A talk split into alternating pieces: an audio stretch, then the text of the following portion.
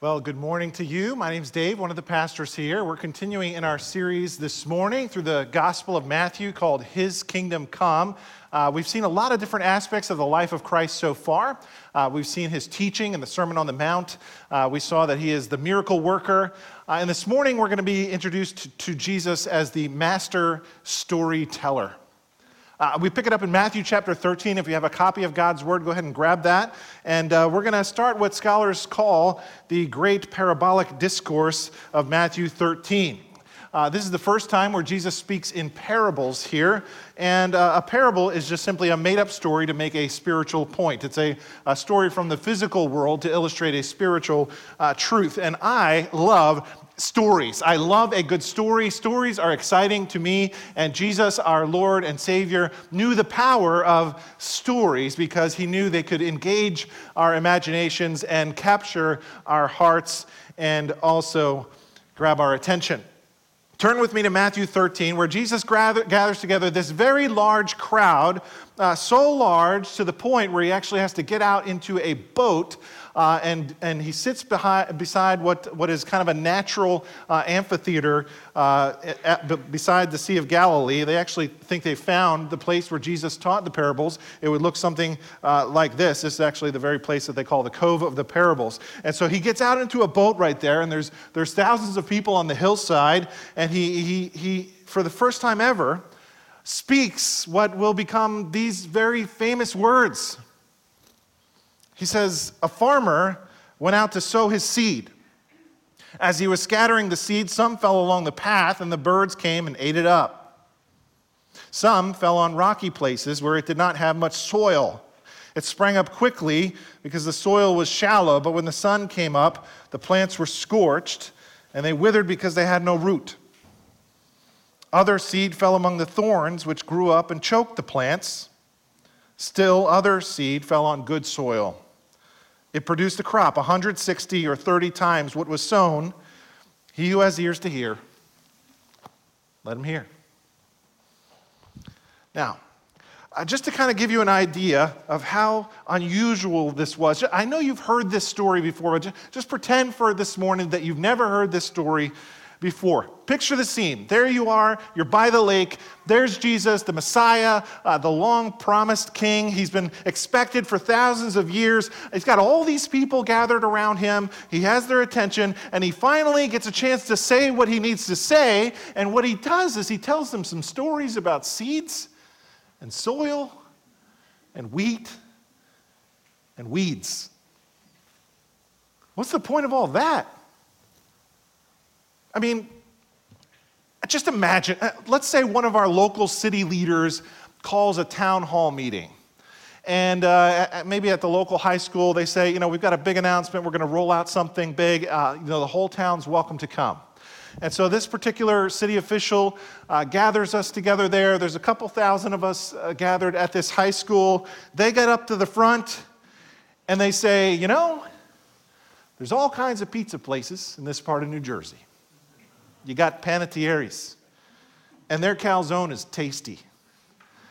And then you got Cafe Figaro, and their deep dish Sicilian is savory. And then you got Sienna's, and, and their stromboli is spicy. And then you got Domino's, and their garlic bread is cheesy. He who has ears to hear, let him hear. What in the world? These words are baffling. What does all this mean? And, and further, what does it mean to us 2,000 years later? That's what I want to talk to you about today. Matthew chapter 13 has these seven parables. We're not going to look at all of them, we don't have time, but I want to look at three of them with you and trust that you'll read the rest later. So, for the purposes of this sermon, we're going to look at three. We're going to look at the parable of the sower the parable of the mustard seed, and the parable of the hidden treasure. And what you're going to see is that they all relate to one another. That's the plan. Before we do, let's pray. Heavenly Father, we open up your word now with a spirit of humility. Thank you for preserving these stories so that they might touch our hearts even today. But we pray that you would give us ears to hear so that we might hear. for Christ's sake, for his reputation. Amen. The parable of the sower. The parable of the sower is somewhat foundational to understanding the rest of the parables here. And to understand the parable of the sower, you have to understand the context of Jesus' ministry at this point in the Gospel of Matthew. The Gospel of Matthew, if you recall, is an argument. It is an argument that Jesus is the king, and he is not just the king, but he is the king that was expected. And it's not just that he was expected, it was that he was the king of Israel, but he has come not just to be the king of Israel. Matthew is telling us that his kingdom is going to expand to all the nations. And so we've seen him make this case several times through the genealogy, uh, through his miracles authenticating who he is, and so on. But the question the readers have at this point in the Gospel of Matthew is that if he really is the king, if this is the guy, if the kingdom of heaven really is at hand, and it was and is, then how come that kingdom is not immediately taking over? How come instead there's all these mixed reactions? Like, for example, how come, you know, we see the disciples might be drawing close to him, but then there's all these crowds, and how come they're so fickle about it? And how, the religious leaders, they seem to even be like turning against him at this point. How, how can we explain that? What in the world is going on here? We're starting to wonder, like John the Baptist in chapter 12, is this the Messiah that was supposed to come, or should we look for another? And to answer that question, Jesus gives us these parables, the first one being the parable of the sower, to tell us something about the nature of Jesus' kingdom and how he's going to roll out that kingdom program. And as he does so, there will be mixed reactions some positive, some neutral, some scathingly negative. So let's take a closer look at some of the components of this parable. The first point that you need to know is this the sower in the parable is the Son of Man. Can we say that together? The sower is the Son of Man. Now, a sower is just another name for a farmer, somebody who would sow seed into the ground. That's Jesus, and right away in this image, he's telling us something very, very different about his kingdom when you compare that kingdom to any other earthly kingdom. When Alexander the Great brought his kingdom, he did so through conquest, through military might. Same thing is true today, right? When, when Putin invaded Georgia, uh, he did so through military conquest. Jesus says, My kingdom is not really going to come out that way. It's not going to come with a sword, it's more like a seed. My kingdom's not going to come in so loudly, it's going to be more quietly. It's going to be internal, not external. It's going to be gradual, not so drastic. Dan Doriani says this regarding the kingdom of our Lord it comes as a whisper, not a shout. Jesus comes as a sower, not an army commander. See, the kingdom of heaven comes by hearing. So be careful how you hear. Number two, if the sower is the Son of Man, then the seed is the gospel. Can we say that? The seed is the gospel, the good news about Jesus. But what I want you to notice here is that this farmer spreads this seed literally everywhere to the point where you read the story and you're starting to think, what kind of careless farmer is this? Perfectly good seed. He throws it on the side of the road, on the path, among the thorns. Isn't this wasteful? How come he's not being a little bit more careful? You, you, you, might want to aim a little better, buddy. Can you be a little bit more choosy as you cast this seed? Do you realize you have this huge rate of failure? Now, that would only be a problem if there was a shortage of seed.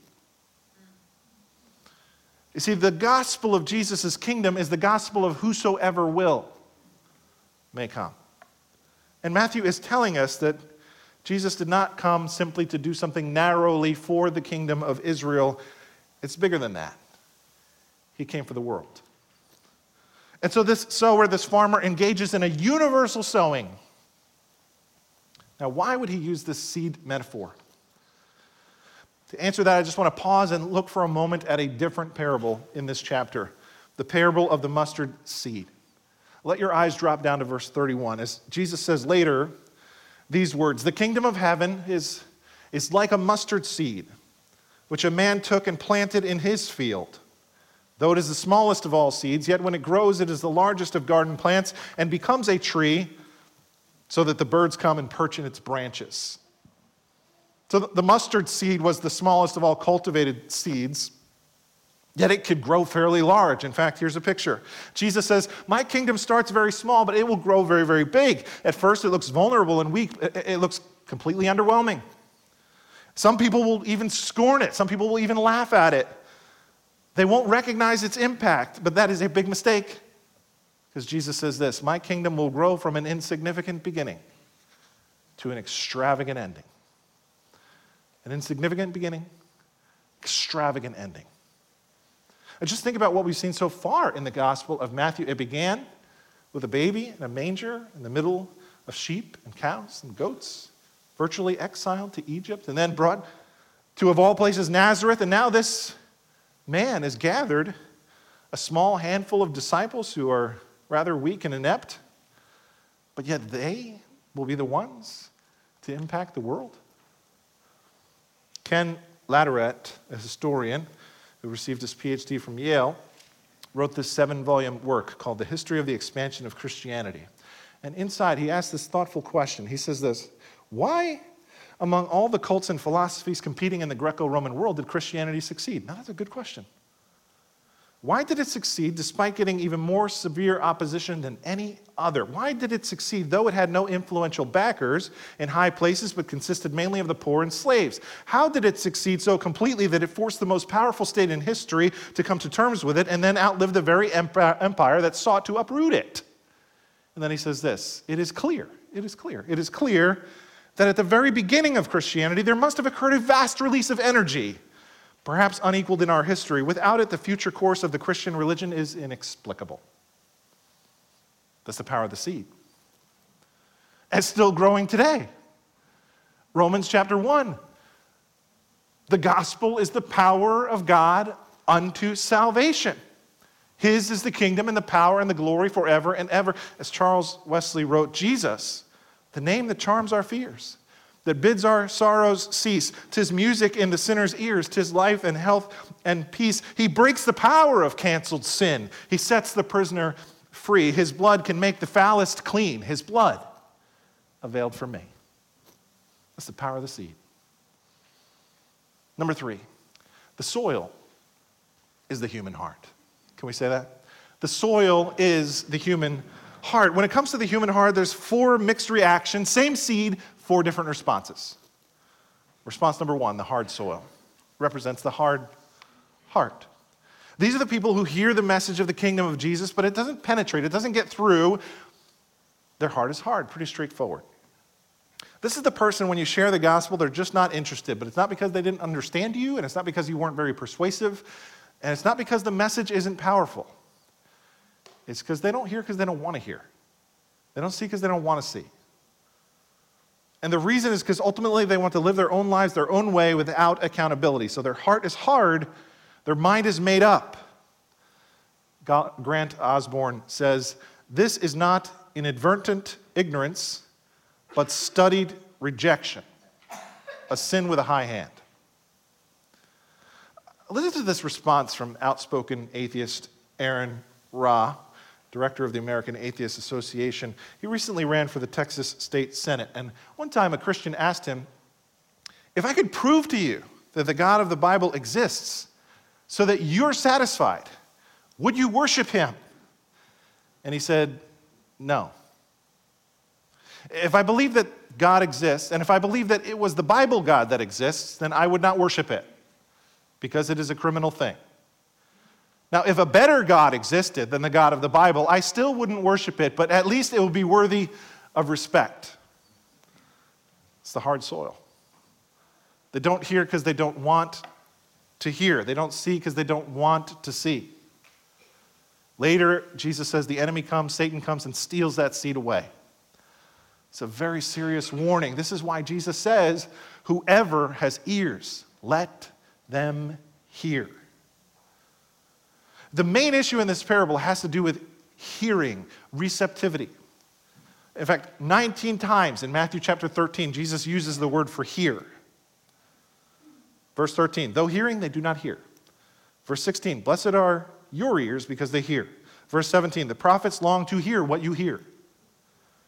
The kingdom of heaven comes by hearing, therefore be careful how you hear. You ever meet people that are just terrible, terrible listeners? like they just not, they're just not listening at all. I'm talking, it's not it's not going through.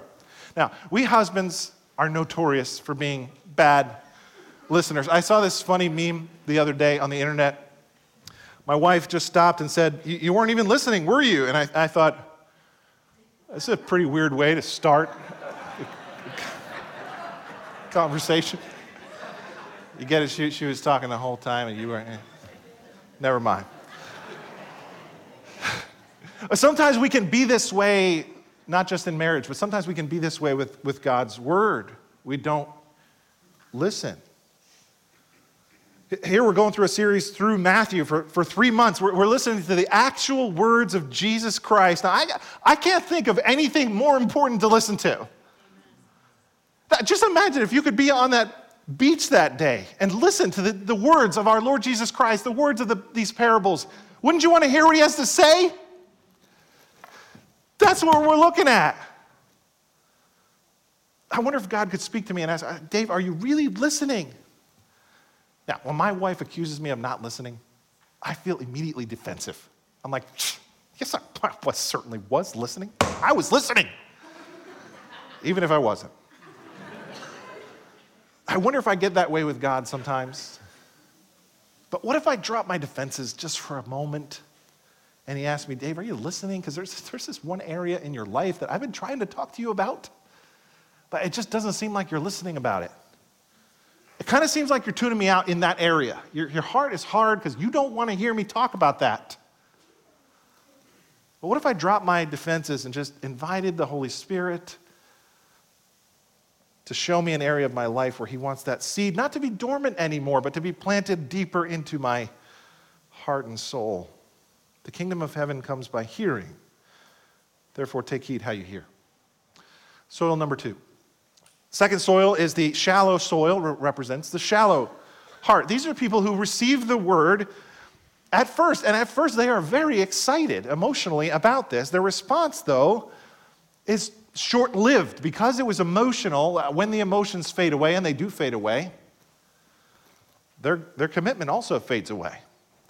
They don't have the, the deep roots, and so as soon as any difficulties come, they cannot take the heat.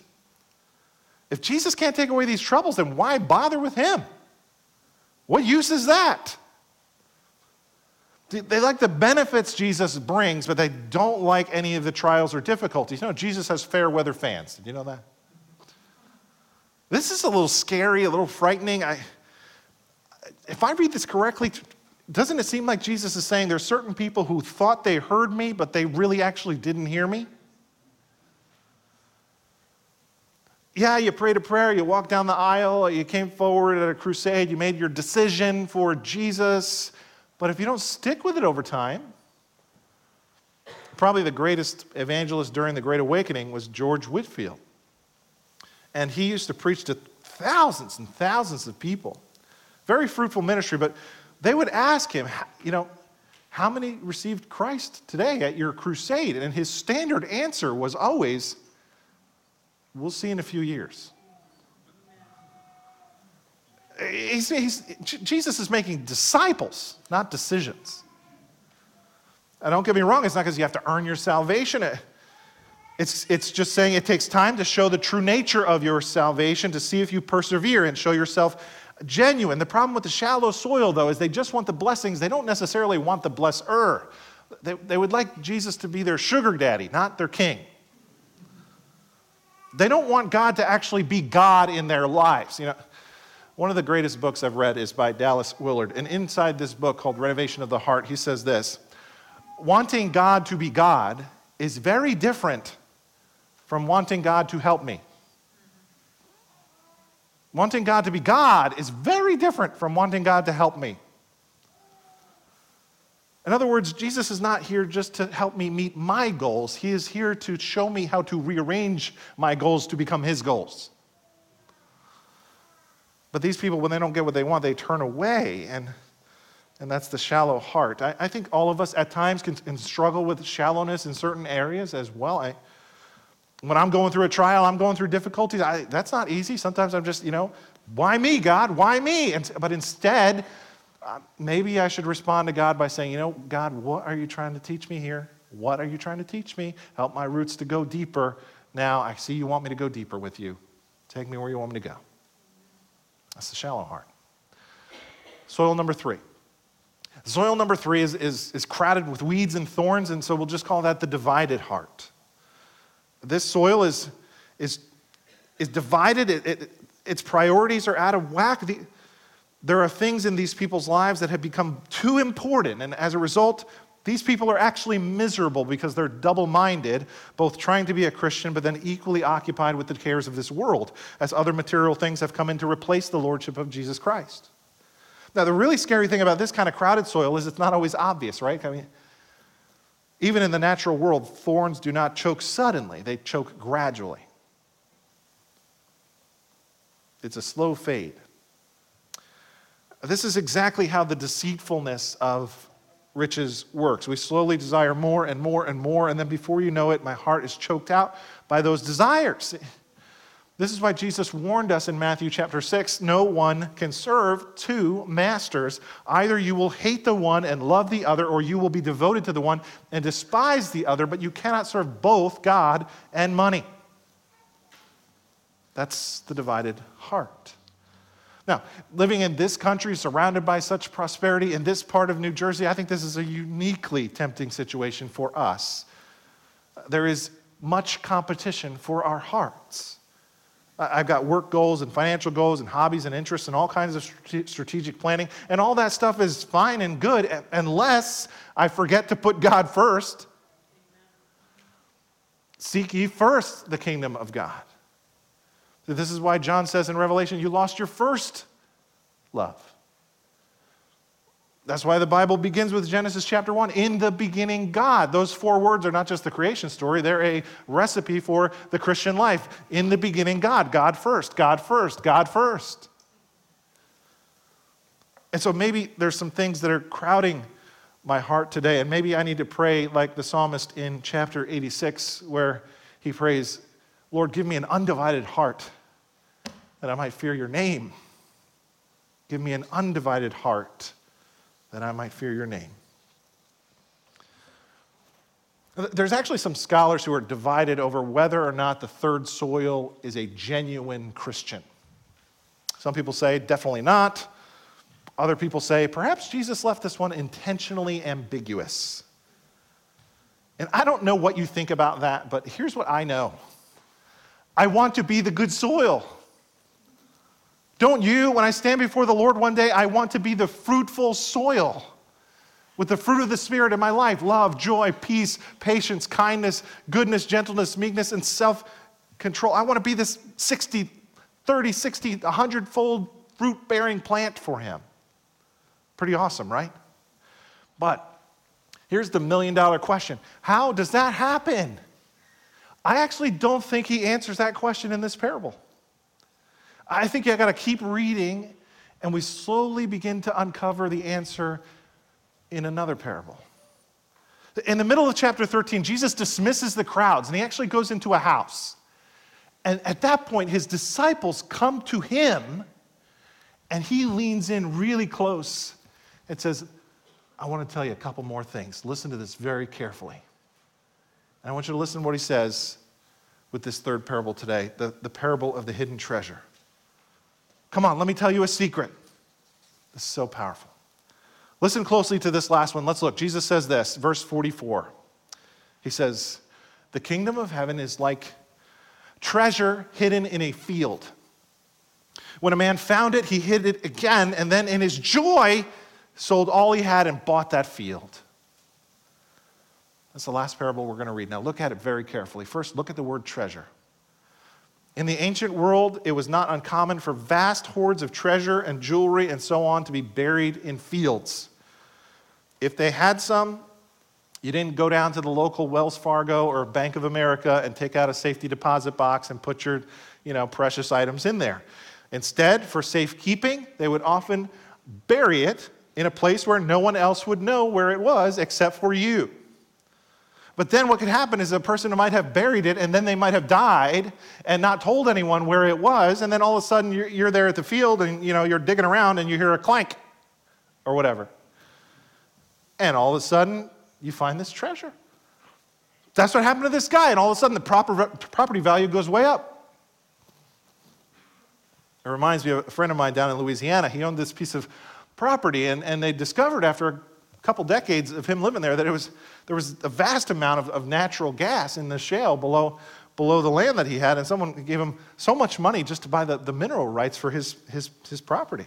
That's something like what's going on here. All of a sudden, this property value goes way up in the buyer's mind. Jesus says, That's like what my kingdom is like. And this guy here is how I want you to, you to be. He, this guy sells everything he has to buy this field. Now, once he owns the field, the treasure that was buried there becomes his possession. Now, what's the point of that? Don't miss the point. The point of this parable is not about business ethics. It's not, it's not about, oh, you know, was it really right for this guy to buy this field knowing the value secretly and not telling the owner why he was what? No, to get lost in those kind of details is to completely miss Jesus' point. Jesus' point is very, very clear. The kingdom of heaven is of such incalculable value that it is worth you giving up everything to be in it. That's the point. Jesus wants me to be like the man. Now, in order for us to be like the man, it takes three steps. Here's step one the appraisal. The appraisal has to do with value. Now, it's a word that denotes something's significance or something's worth. This can be somewhat subjective. For some things, it's, it's a matter of personal preference. That's why nobody has exactly the same values. Like, nobody can tell me exactly how much something I own is really worth to me, because I might have personal reasons for that. But here's the question Jesus wants us to ask What is most valuable to you? To you. Like, if your house was on fire, what would you run in there and get? You got 60 seconds. What are you going to get? Whenever I ask that question, people tell me, well, you know, there's maybe some of my mom's jewelry, or, you know, a lot of times they go for the family photo albums, or a lot of times they say, you know, there's this one particular heirloom. And all those things are just talking about things that can't be replaced, right? That's what you go for.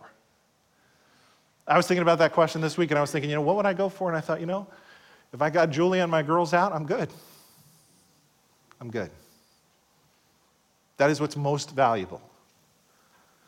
But spiritually speaking, Jesus wants to go further and he's saying, why don't you have an audit of your spiritual value system to make sure it's in alignment with my values?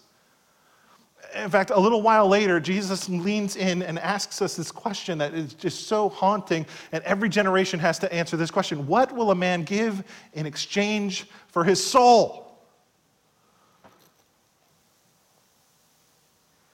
What is your soul worth? What would you trade for your soul? You know, the first century Christians, they wouldn't trade their lives for their souls.